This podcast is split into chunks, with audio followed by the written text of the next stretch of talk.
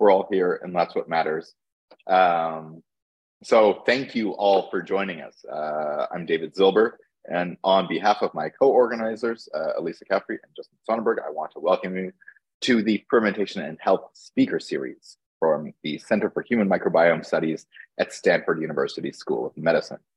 Uh, last presentation, uh, a couple weeks ago uh, with Dr. Joshua Evans, um, we had a great conversation with him about the use of fermentation as a way to explore relationships uh, in the case uh, that he presented between sustainability, culture, and flavor. Fermentation research is still in its infancy, and that's why we're doing this series. And to explore these relationships, we still need to understand the basics. What microbes are present and involved in the processes of fermentation? What are they doing in there? And how are they interacting with each other? We also need to recognize current limitations in scientific technology. For example, while we might want to quantify certain compounds associated with taste and flavor in fermented foods, the ways in which we do this um, can combine taste with texture, temperature, and emotion, uh, leading to perceived flavor that can't be quantified with a scientific instrument, but nonetheless, we require the collaboration of chefs and scientists from many fields to be able to do any of this. Like most things, understanding the relationship between sustainability, culture, and flavor requires practice.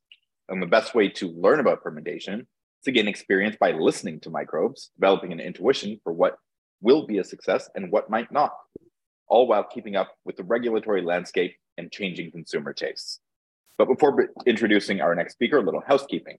This series will be recorded and posted in the next few days as both a video and audio. Feel free to write in the questions as we go, upvote your questions that you like, and we'll do our best to get to them. Thank you to everyone who submitted questions ahead of time. And now I'd like to introduce our speaker, Alex Hozven. Alex has been fermenting since 1996 with her husband, Kevin Farley. Over, the mo- over almost 17 years of fermentation practice, she has experimented fermenting a bit of everything from watermelon rind, kasuzuke, to natto miso, along with a constant rotation of sauerkrauts and kombuchas that you can find at their shop, their famous, famous shop, the Cultured Pickle Shop in Berkeley. With her fermentation experience, have all, has also come years of navigating the regulatory landscape and observing changes in consumer perception and marketing of fermented foods.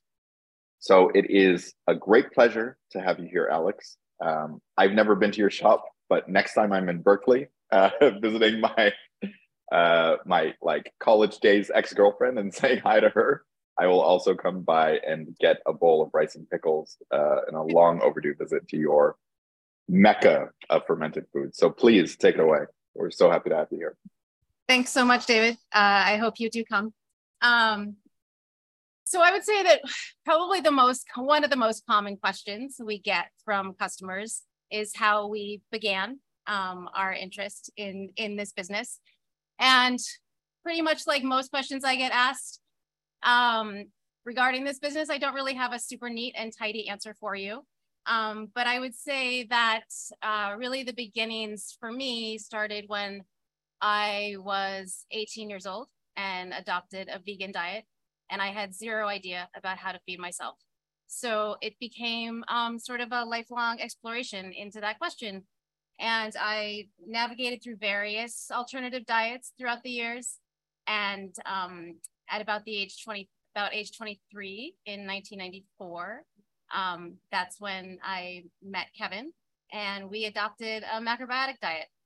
And macrobiotic diets, um, they rely heavily on traditional Japanese fermented foods. And we soon um, became very enchanted with miso, um, both, I think, because of sort of the hypnotic beauty of watching the swirls of miso um, in your bowl of miso soup. And we eventually married ourselves one evening over a bowl of miso. And so we, um, we decided we were going to learn how to make this rather magical food. Um, there wasn't a whole lot of information at that point in the mid 90s. There was no internet, um, but we armed ourselves initially um, with this book, the Book of Miso, that we found at a, a used bookstore. And somewhere in the back of this book, in the appendix, we found the address of a business called Gem Cultures. And very serendipitously, we happened to be living quite quite close to Gem Cultures in Fort Bragg, California. And so one day we hitchhiked out to the coast and we showed up on the doorstep of Betty and Gordon McBride, who were pioneers in the field and in their kitchen laboratory. They both imported um, koji making spores from Japan and cultivated a huge range of cultures, everything from kombucha to sourdough to more obscure um, Scandinavian dairy cultures. Um, we were totally enthralled. Um, and they sent us home with an envelope. They sent us home with an envelope of koji making spores. Um, but home at that point, and I'm going to show our first picture. This was home. Um, that is the view from the tent we were living in um, on a small organic farm in northern Mendocino County off the grid. Um, so the conditions at that point for fermentation were rather rustic. Um, our first incubator was a sleeping bag on the side of a sunny hill. And um, so we kind of took it from there and, and we definitely learned um, how to be resourceful, how to be resourceful without a lot of fancy equipment, which I think is one of the best, um, the best gifts that starting this way um, has, has given us. Um, I think that in this business, um, being able to sort of observe to what you're observe what you're seeing and and respond with the knowledge that you have is is the best um, the best skill that you have and i also think that the that so many of these processes which arose out of a very intimate relationship between human and plant and microbe um, that evolved in more agricultural settings um, i think starting in this way really um, was was great um, the goal was never to start a business. Really, it became more of a hobby. And we were exploring possibly traveling to Japan to study miso making. Um, but we had a child instead. And we moved back down to Berkeley where I had gone to school. Um, and it was really in pregnancy that I um, discovered lactic acid fermentation it's fairly cliche, but I did crave sour and I did feel fairly ill. Um, and so uh, I think the other the other sort of large influential book we had was was this book called Healing with Whole Foods by Paul Pitchford.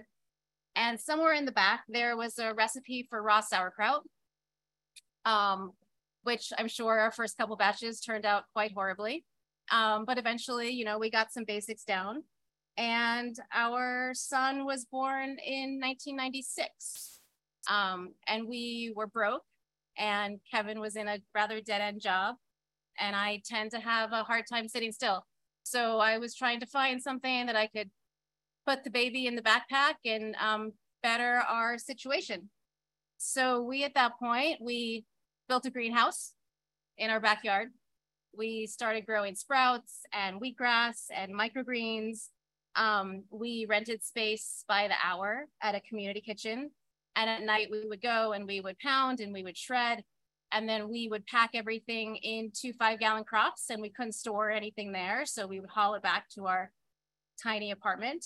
And um, all available floor space was taken up with pallets that were loaded down with five gallon crocks and all available wall space was um, steel shelving that had more five gallon crocks.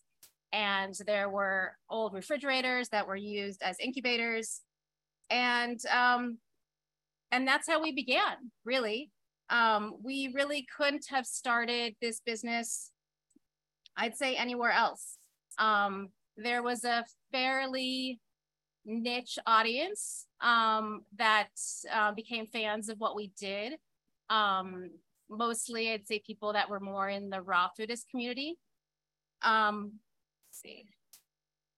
So we started uh, selling sprouts at farmers markets.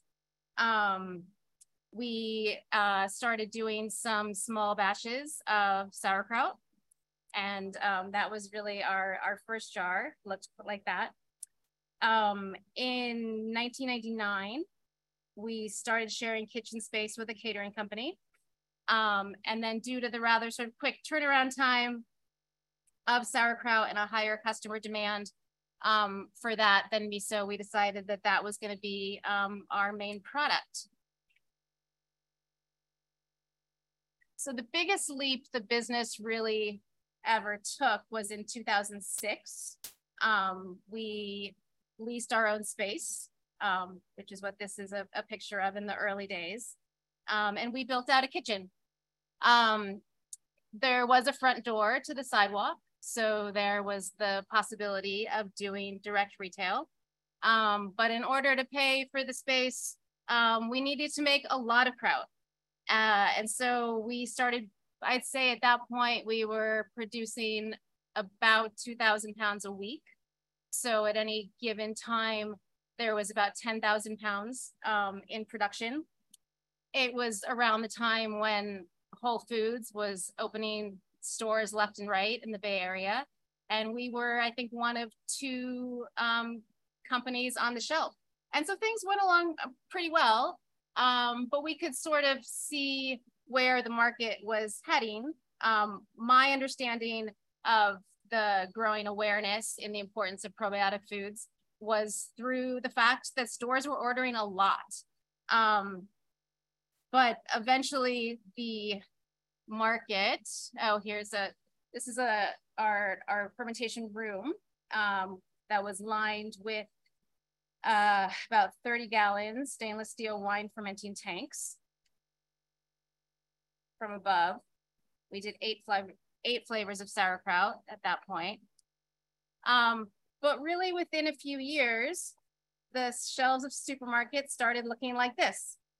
Um, and so we understood um, that we needed to start to transition into a, a different kind of business um, that that really would be more sustainable for our future, but really more genuinely reflect who who we are.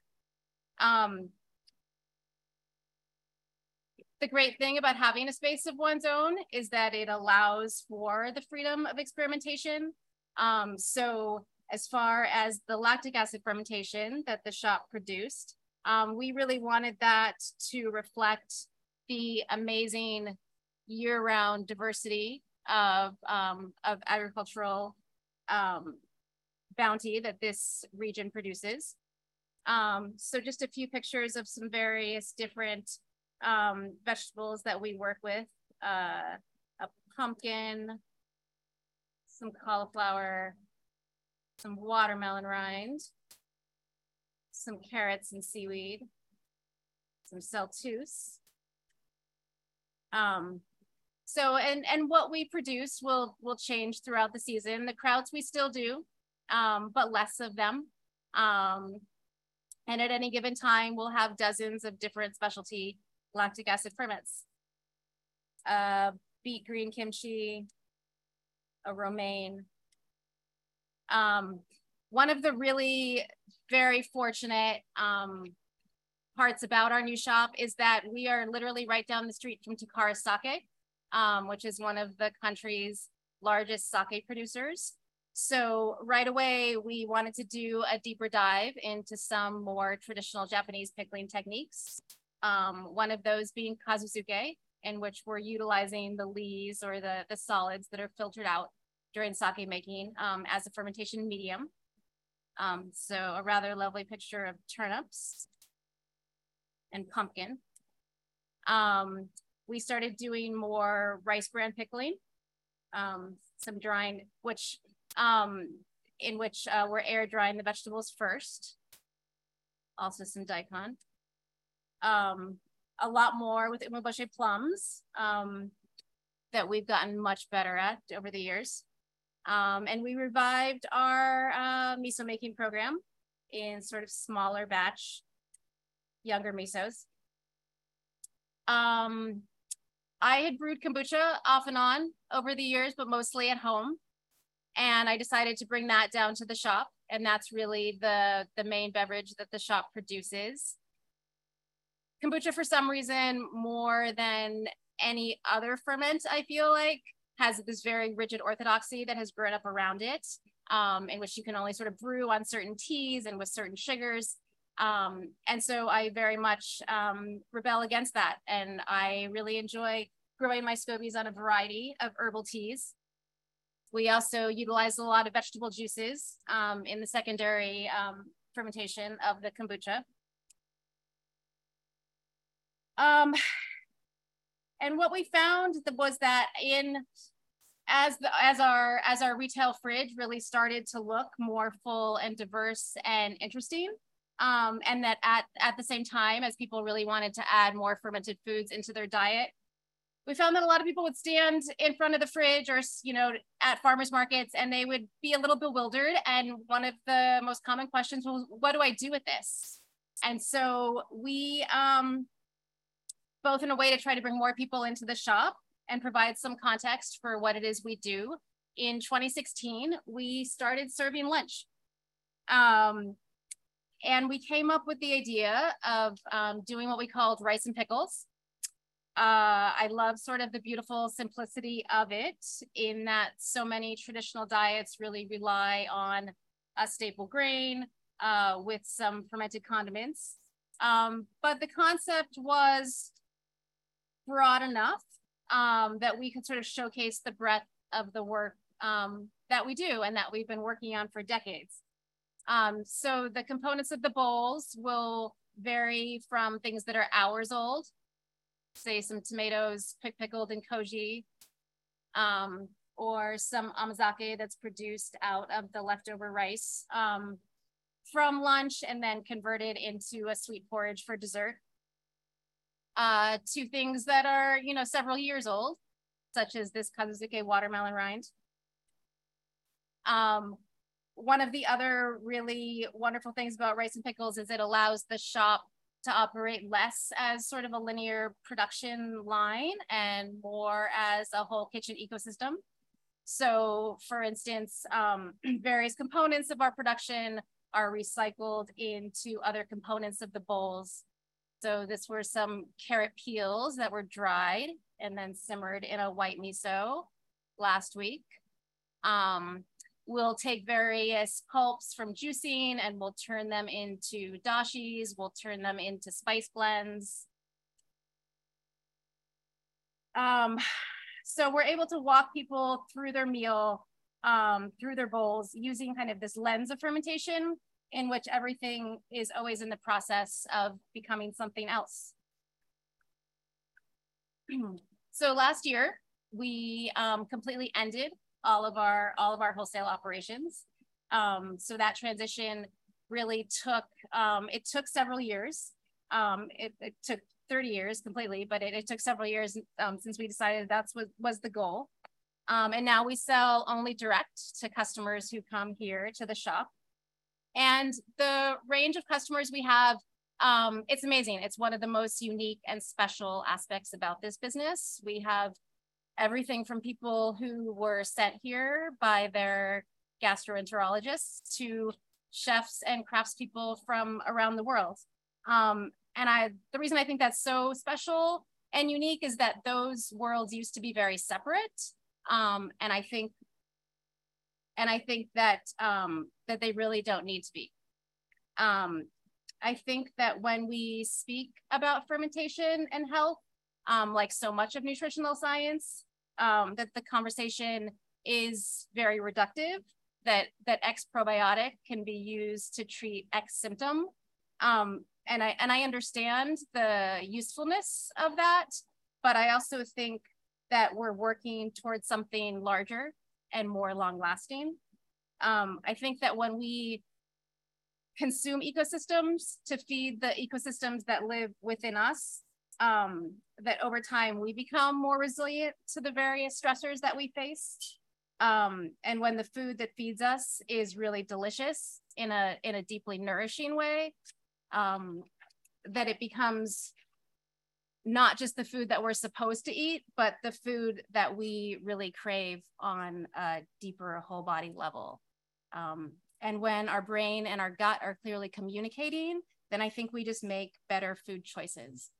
So I think initially a lot of people come here because they're told to come here, but over time, I think that they start coming back out of a more internal motivation Um, I see that all the time. And I think that that really is how I understand um, the, the activism that's inherent in what we do. Um, and I'm happy to discuss any of that with you further.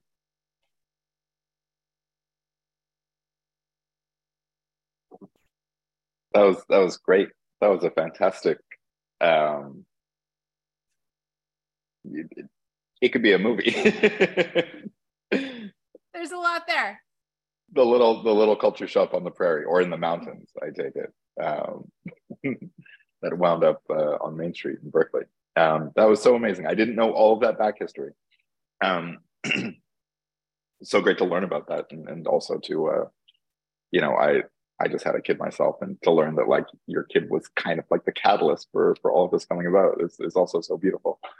Um, very very cool. Um, I'd I'd love to kind of uh, dig into some of some of the the, the last uh, portion of what you started talking about in, in relation to health, especially um, when you mentioned that some of your clients are actually sent to your shop by their doctors.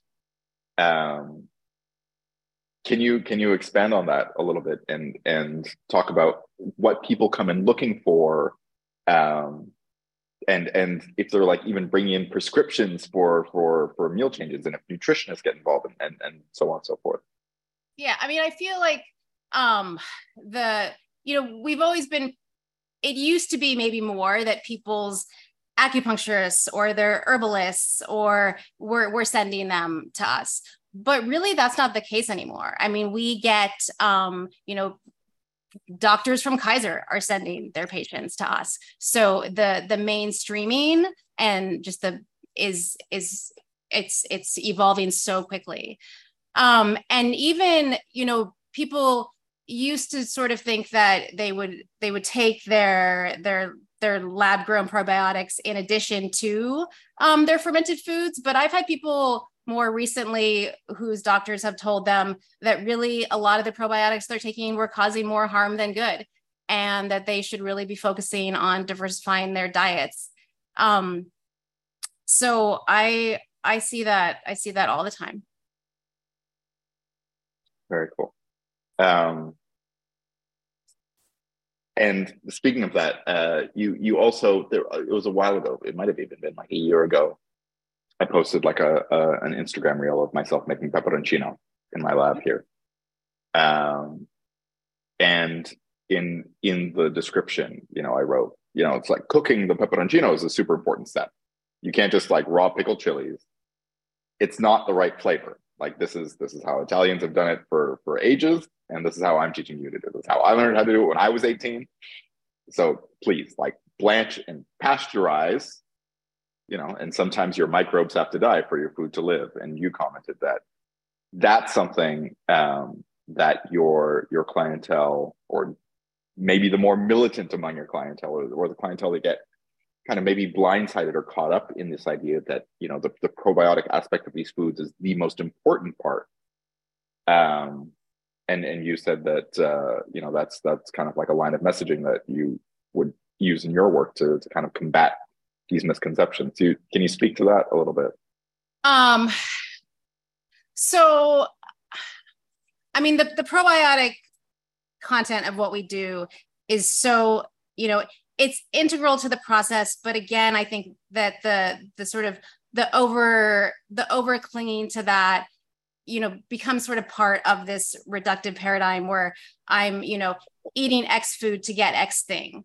Um, when you really make probiotics just uh, one of your basic food groups then i think that whether or not you happened to cook a particular thing is is fairly irrelevant um, you know, a lot of a lot of customers will, you know, right away be like, oh, but you know, could I cook that? You know, I wouldn't want to, you know, I wouldn't want to destroy that. And it's like, well, okay, that's you know, that's that's up to you.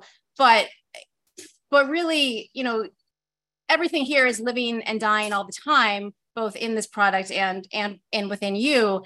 And if if you just sort of think of them more as just one of your basic foodstuffs instead of X dose of X thing taken for X amount of time, then I think you start to let go. um, of some of that that sort of overly precious quality. Um, I totally did pepperoncini raw. I had no idea that you were supposed to cook them, um, but I thought they tasted great. Yeah, yeah, no, yeah. I mean that's that's just what I've learned is that you know it's like the, the blanching step, and it's it's like I think it's like an Italian nona thing. Like it's meant to go in the cellar, uh-huh. cook it, blanch it like with the tomatoes, and then keep yeah. it on your walls. I, I was I was taught by like a Sicilian chef, so that's that's. Yeah. But hey, we're not we're not being militant about anything here. That's the no, point. no. I just you know I like to try things out. Yeah. Yeah, yeah, yeah. Great. Um, Elisa, Justin, do you guys have any any uh, questions off the top of your dome? Um, go ahead, Elisa, if you want to go first. Oh, I, I um, questions, but. Okay.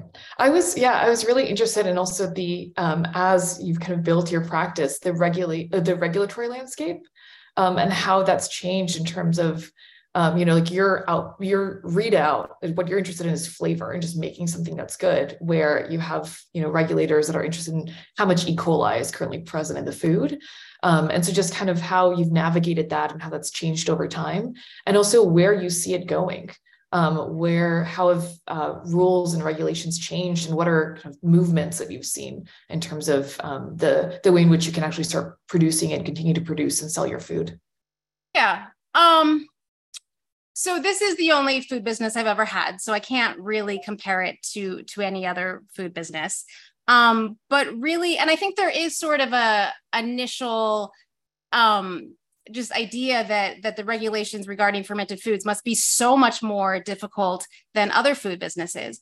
I haven't found that to be true. Um, I mean, first of all, you are there's depending on where you are, um, you're going to be diff- dealing with different types of bureaucracies. There's no one overarching bureaucracy that everyone's going to deal with. You're going to deal with your local health department, and depending on the level at which you sell, perhaps your state health department as well. Um, but really, I mean, everything that we do, it it is radically safe. You know, you are dealing with um, with a very low pH and a fairly high salinity. And even within those health departments, with even in those within the regulations, there are particular regulations that pertain to what are called non-PHF foods or non-potentially hazardous foods which are foods that are below a pH of 4.1. And so, you know, I speak that language. That is the language of, of most of the, um, the health inspectors that will come into my shop. And so we can speak on a level um, that everyone understands. It's not that I care about flavor and you care about E. coli. Like we can we can speak in a way that that we both understand. And and in general, um, you know, it, it's it can be different depending on a particular inspector on a different day but I can't say that I've ever had any hurdle that was, you know, totally um, unrealistic. Um, one of the greatest things about our um, sort of contraction and our deciding to, to pull out of the wholesale market and sell direct retail um, is that really at this point I only deal with our local health department. Um, the um, licenses that you have to have are going to um, really be decided by the level at which you sell your product. Um, I've found really that the most effort and expense as far as bureaucracies have been with my organic certification, um, really more than than than any health department. Um, but again, it's so dependent on on where you are specifically um, that that I can only speak, you know, from from my own experience here, which in general has been, um, you know, challenging but not impossible. Yeah. Awesome. Have Maybe, you? Oh, please go ahead, David.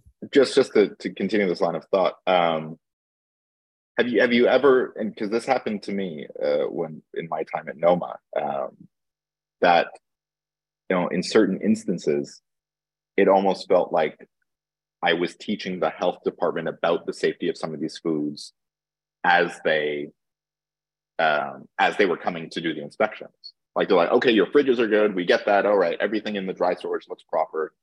But what's this mold? Like this doesn't have a low pH right now. How can you prove that this is safe? Like, and they didn't have the capacity to check that my systems were were good. Have, have you encountered situations like that when you when you go into novel fermentation or outside of just pickles?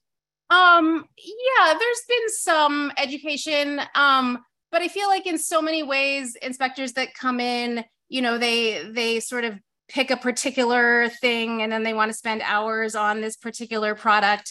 Um, and you know since the the sauerkraut was the product that we produced in in the volume in sort of a volume way that was really what we tended to focus on. And it's it's very easy to um, to communicate that that's a, a radically safe process. Um, you know some of the smaller batch things we do you know they're you know not the most obvious things in the shop and so they tend to not draw a whole lot of attention. Um, but but really i've found um, and you know i mean health departments especially at this point are are so overwhelmed that you know i don't get a lot of people in here. And in general if you you know fill out what you're supposed to fill out and pay what you're supposed to pay and keep logs like you're supposed to keep logs and keep your place like clean and are respectful and you know like it it generally is is pretty okay. Um, I I feel like it's it's one of the questions that people who start businesses, um, you know, are want to talk to me about. Um, but it's it's certainly not a. I don't think it's it's any more of a hurdle in this business than any other food business.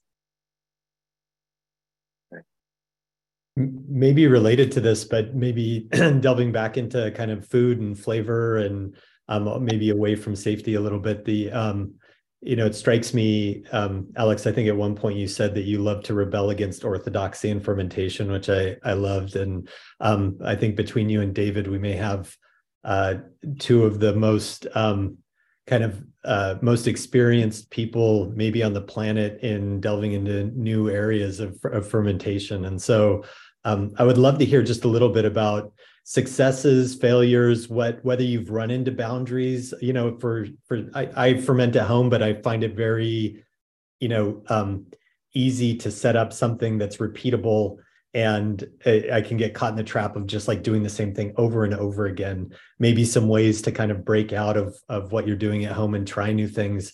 But yeah i would just love to hear some great stories about um, cool things or, or failures in in these different experiments.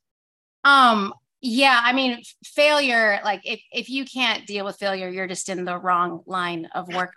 Um it's but you know i tend to think of it as like a very good lesson in detachment on a on a daily basis. Um but even with things that i do over and over again i mean that's the that's sort of the um the the such a tricky the tricky thing about this you can you can do the same thing over and over again and it can seem as simple as possible but you can do it one day and it's textbook perfect and you can do it the next day and like what the hell like just happened there. Um so i never i never necessarily sometimes i think that the most simple things are the most challenging because you know you're you're dealing with like a very few ingredients and using one process. Um, and so it really has to highlight like your skill and the ingredients that went into it. Um, you know, but as far as um, I mean, we're just so there's just so much to work with. I mean, the the amount of um, of the different plant diversity out there is just like I'm I'm just constantly inspired with what we're able to do. Um, I mean, in general, one of my rules of, of of thumb as far as things in sort of the lactic acid fermentation world are you know if it's pretty enjoyable to eat raw then it's going to be pretty enjoyable to to use as a pickle um so um one of the things I've been do- I make a lot of various kimchi. I've been I've been enjoying doing them out of lettuces quite a lot, um, which most people are like, "What? You know, like that's gonna that's gonna turn totally mushy." Um, but really it doesn't, if you're using the right salinity and the right temperature, you can get just a lot of um, really beautiful textures going on in there. Um, that's what's, uh, you know, kind of in my head at the moment. I mean, I think that the, the lunches have given us such a great platform to um, when I sell something as a product, then I need to feel very confident that it's going to stay in a jar in your fridge and not change very much over time for several months because that's what people sort of expect. Um, when we do the lunches, I feel like we're able to say use a lot of the mediums that that are that are produced in the shop and the byproducts that are produced in the shop and use them to create various quick pickles um, you know that are really lovely for say a couple days but then are going to sort of go downhill um, they really allow us to um, sort of use our creativity in a way that that um, is a little less static than like some of the longer term pickles that we do. Um, I have a lot of fun doing the desserts for rice and pickles. Um, most people tend to not include a lot of um, vegetables and ferments in desserts, but I think they work really beautifully, especially with a sweetener like amazake, which has so much complexity and depth to it. Um, when when you go into like a new substrate, like a new vegetable or something, are you back slopping or using starter culture, or do you just kind of take? Oh, I chances? hate that word. Yeah. Okay. I mean, I understand that. You know, I know it's generally something I don't. I don't. Um, I think that um, at, at least in lactic acid fermentation, back slopping often um, it often goes along with a sense of fear um, you know that that what i'm doing is is not good enough and i should take some of this thing from a previous incarnation um, and um, that's just not true um, you're taking a certain ingredient and you're providing the conditions for um, for the proliferation of the type of microbes that you want um, to to um, to transform that vegetable. And you can do that. I mean that's that's that happens. Um, there's no need to sort of have this um, this kind of oh it's just not going to be enough. Um, and so i always start i start new every every time yeah it i i'll just chime in but it's also um, just from my own research uh, if, you, if you do backslop using you know the, the previous brine of a lactic acid ferment you end up with a super screwy ferment the next time because you haven't allowed the community progression to take place. Hmm.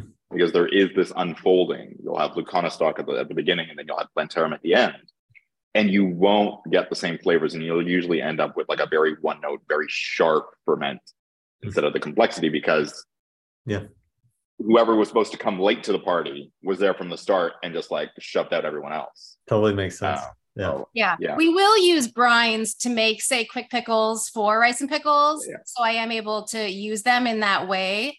Um, but I think that's totally true, David, that the the the natural progression, you're just not allowing that process to unfold.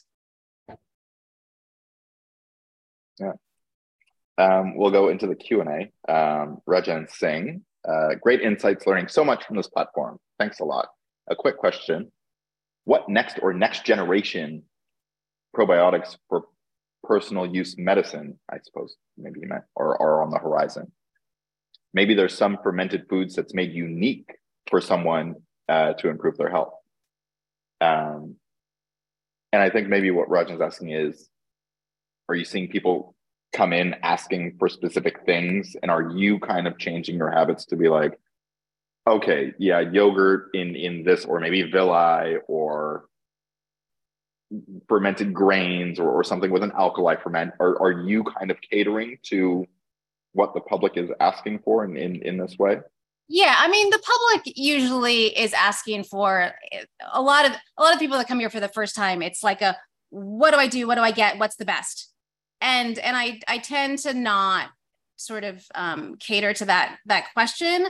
Um, I say that if you, you know, want to create a, um, a diverse ecosystem within yourself, then you're going to really want to include a wide variety of, of probiotics. So, um, so both lactic acid ferments that are old and young, um, and along with um, kombucha and along with miso and along with yogurt um, and along with a variety, um, you know, as much as you can find, and then to include as many different high fiber plant foods to feed those probiotics in your system and eventually you know if you feed them like they they will stay um, so it really is more of a whole sort of lifestyle rather than a prescription of one thing over another thing. Um, do you have any uh, customers that only eat your ferments? Um, I, uh, as opposed to other companies or their own. Yeah, or... like they come in and they're saying like you're the only you're the only place where I buy my fermented foods, and I. Um, yeah, I mean, I think that. Um, I mean, I I definitely, I definitely get a lot of customers who will say like, you know, I don't like kombucha or I don't like sauerkraut or I don't like this or that. Um, and I try to sort of communicate that like that it's not just because you've had a you know a certain product like that is not the end all be all of that product. Um, that especially in this world in which that I think does not take well to mass production um, that a lot of what is out there on a larger commercial level, and there's so much now, I don't really keep track at all. Um, you know, it's it's it's truthfully, it's not very good. Um, and I think that is because um, of you know that there that just like the the scale is important, and um, and so and then because it's not very good, I feel like it's you know overhyped and overmarketed to save your life and so that's why people you know will consume it but when they come to us and they and they start to you know eat the food that we produce here it is sort of a revelation of like you know oh my god like this is great. And and that's i think where sort of the you know the ideally sort of the what will eventually just get them to to eat better over time not because it's good for them um, but because you know it's the food that they really want. Yeah totally. Maybe justin you can also touch on um, kind of the differences between what we're seeing in the grocery store in terms of probiotics. Um, and yeah and i know like there's a lot of addition of probiotics at the end after pasteurizing et cetera. Yeah totally. I mean we've um, you know, we we ran a study a few years ago where um, group of people we just asked them to eat as much fermented foods as possible. They could make them themselves, but most of them got them at the grocery store. And our guidance was basically to um, you know buy foods in the refrigerated section, make sure that they've you know haven't added just acetic acid to them that they actually have been fermented and contain live microbes. We documented certain products in the lab that they actually had live microbes and it was pretty straightforward. Like the you know i think we ran the study in 2017 18 something like that.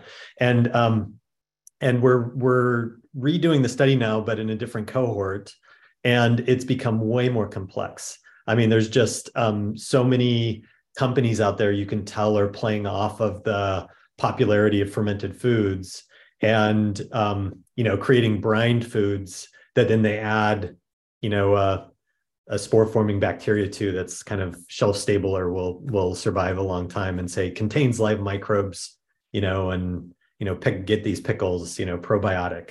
And um and and there's just a wide variety of, of foods like that. Kombuchas that have probably been you know made as kombuchas but then pasteurized and then again like microbes added back to them.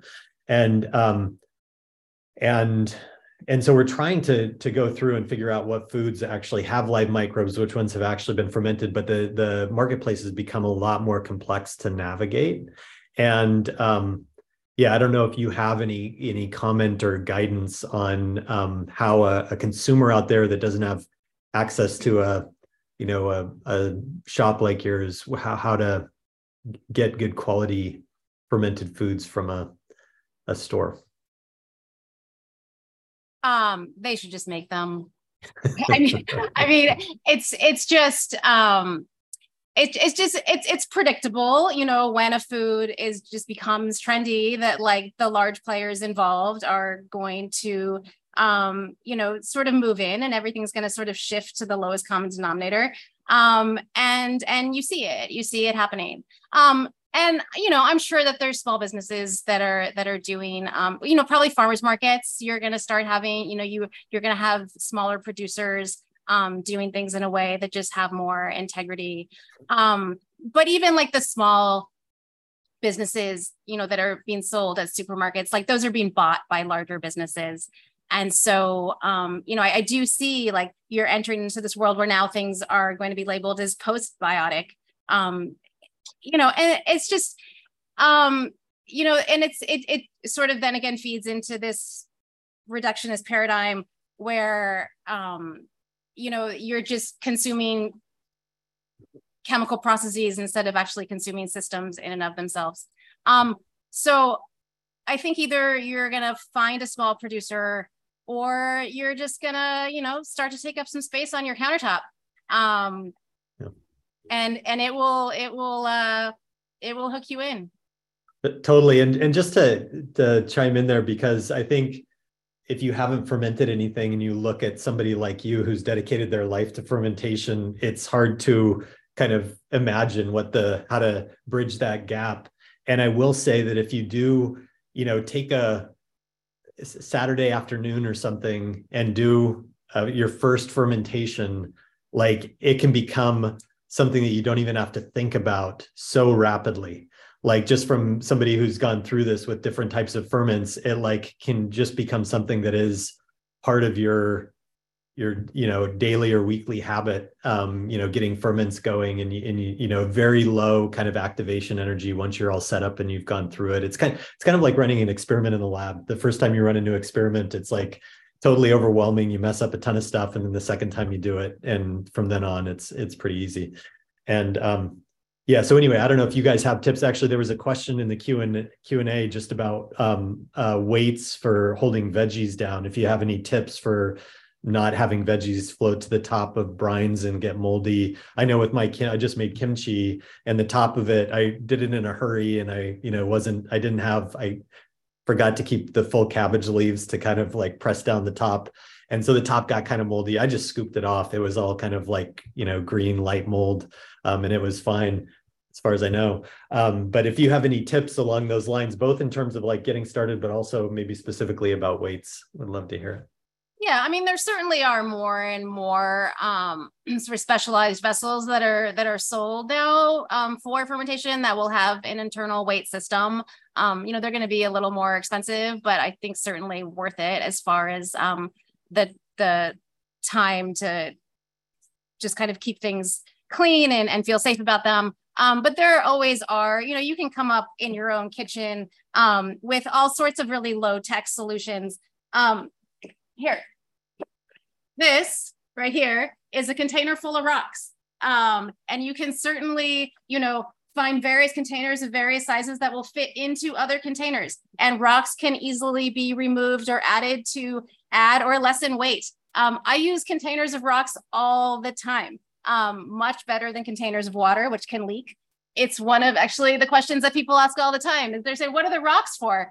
Uh, and rocks are heavy and um, you know even something very simple like that um, yeah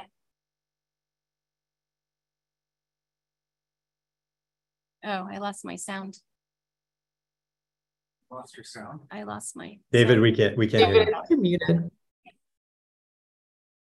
sorry i muted myself because my fridge came on there's the glass fermentation weights um, are great. You know, the ones that you find on Amazon and they have a little handle and you can just throw them in the dishwasher. Fantastic. Don't get me wrong. But I've been doing this since my days at Noma. Um, this is, you can see it keeping the pickles down. It's just like a plastic yogurt cup lid. The neck of the jar applies pressure. You just squeeze it in. It kind of expands once it's underneath the neck. And those pickles aren't going anywhere. Um, and it's just something that I have in my kitchen anyway. Um, Alex, you're totally right. I usually double bag my water if I'm not a huge fan of water, even though I wrote it into the Noma guide. But I'm like, hey, this is a hack that you can do, um, especially because not a lot of people think about this. But when you have a bag of water, the water wants to be water and spill out, uh, and so it applies its pressure sideways on the jar, on the walls of the jar. Um, so you don't always get as much downward pressure as you'd hope because sometimes the bag just kind of lodges itself and it's like you know, like James Bond in, in a, you know, escape vent or something, kind of pressing up against the sides. Um, so yeah, rocks, and you can boil rocks. You can make rocks completely clean and then just throw them in there and it's fine. I mean, that's what people have been doing for hundreds, hundreds of years. Uh, you go to Japan, you go, so you, you see like pictures of like traditional miso factories. They just have a mountain of rocks on their miso, just a mountain. So yeah. If if you can if you can that's kind of the beauty of fermentation. If you can hack it and it works, then that's your method. There's no there's no right way. Um, whatever whatever functions is the best thing to do. Awesome. There's one more question. Actually, there's um, encouragement, Alex, for you to write a cookbook and share all your wisdom with everybody. Um, that's one comment. And then uh, another question about low salt ferments. Um, any advice for somebody who's on a low salt diet? Um, yeah, I mean, I tend to, you know, one can certainly use their ferment as the salty part of their meal um, instead of using additional salt. Um, doing a low salt ferment, um, you just you just have to know that salt is so integral to the process, both of texture preservation and then the preservation of the product over time. Um, you know, if you want to make your some quick pickles for yourself, say like a half sour pickle, you know, the reason it's a half sour pickle is because you're using less salt and so it's souring a little faster. Um, and but it just won't be preserved as long so something like that is a good thing to do at home um, but as far as the you know salt goes as a variable um, you know it will preserve your product longer over time um, and it will allow sort of the the progression of bacteria that will happen more slowly um, to give you sort of the greater um, flavor depth. Um, but you could certainly do sort of quick pickles that you're enjoying relatively um, quickly with with lower salt at home Um, what are trends that you're really excited about in the fermentation space? What are kind of projects that you've seen that you've really enjoyed? And what are things that you think are not going to go anywhere that you've seen people start to work on? I pay so little attention to what to what to what goes on in the outside world. Um, really, that's Kevin's job. Um, I'm so completely a hundred percent in this world here it's it is um it's where it's where it's it's it's absolutely the air that i breathe. Um and eventually uh the book it's it's on the burner. Um it's been on the burner for a long time. Um various different books have been on the burner for a long time. Um it's a time issue.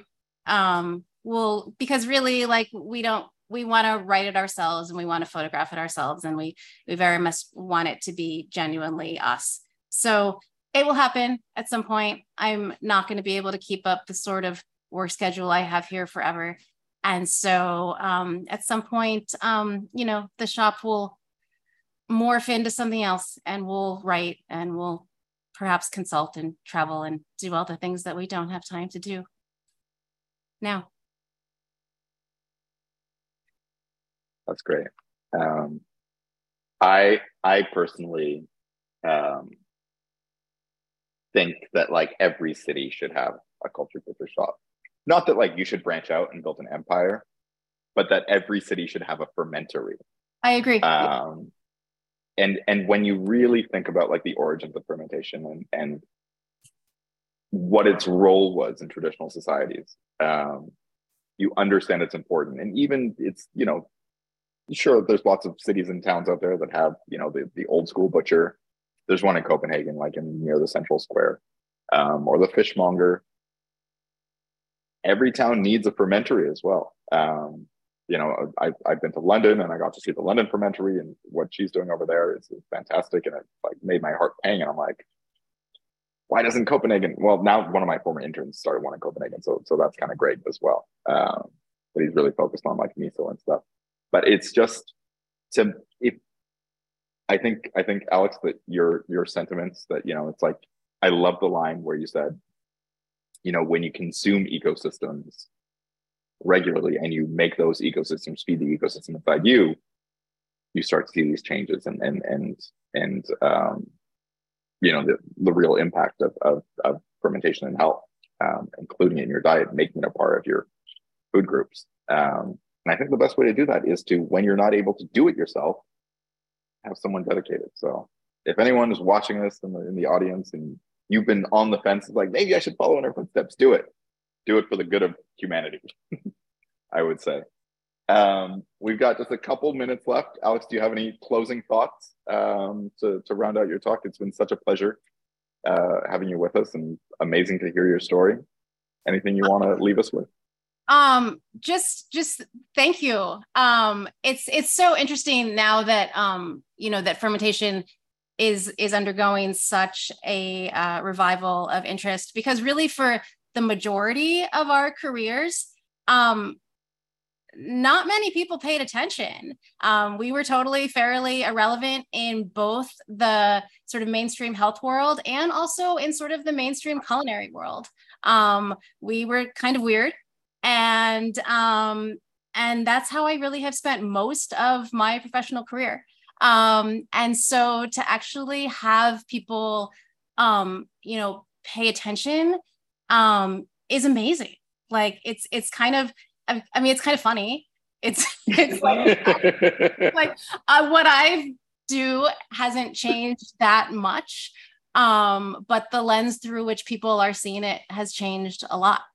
Um, and so um, actually feeling relevant in the larger conversation um, is is amazing, and I feel fortunate to be a part of it. Great, thank you so much. Awesome, yeah, thank you for being here and sharing that story. And um, I'm thinking we'll have a lab field trip at some point to to come with you. Yeah. Okay. Great. Well, thank you everyone uh, for for joining along. Um, today uh, we have uh, who's next? Maya Hay is next. Maya Hay is next, yeah. And we're we're working on finding a new date. She wasn't able to to do the one that's in the calendar, so so stay tuned to that um, and hear all about her work. Um, Alex, thank you again. This was fantastic, seeing the inside of your shop and your history. Uh, and thank you all for tuning in. We look forward to the next one. Thanks for keeping this series going, everyone. It's been a Great. pleasure. Thanks so much. Thank you. Thank you. Have a great day, everyone. Ciao. All right.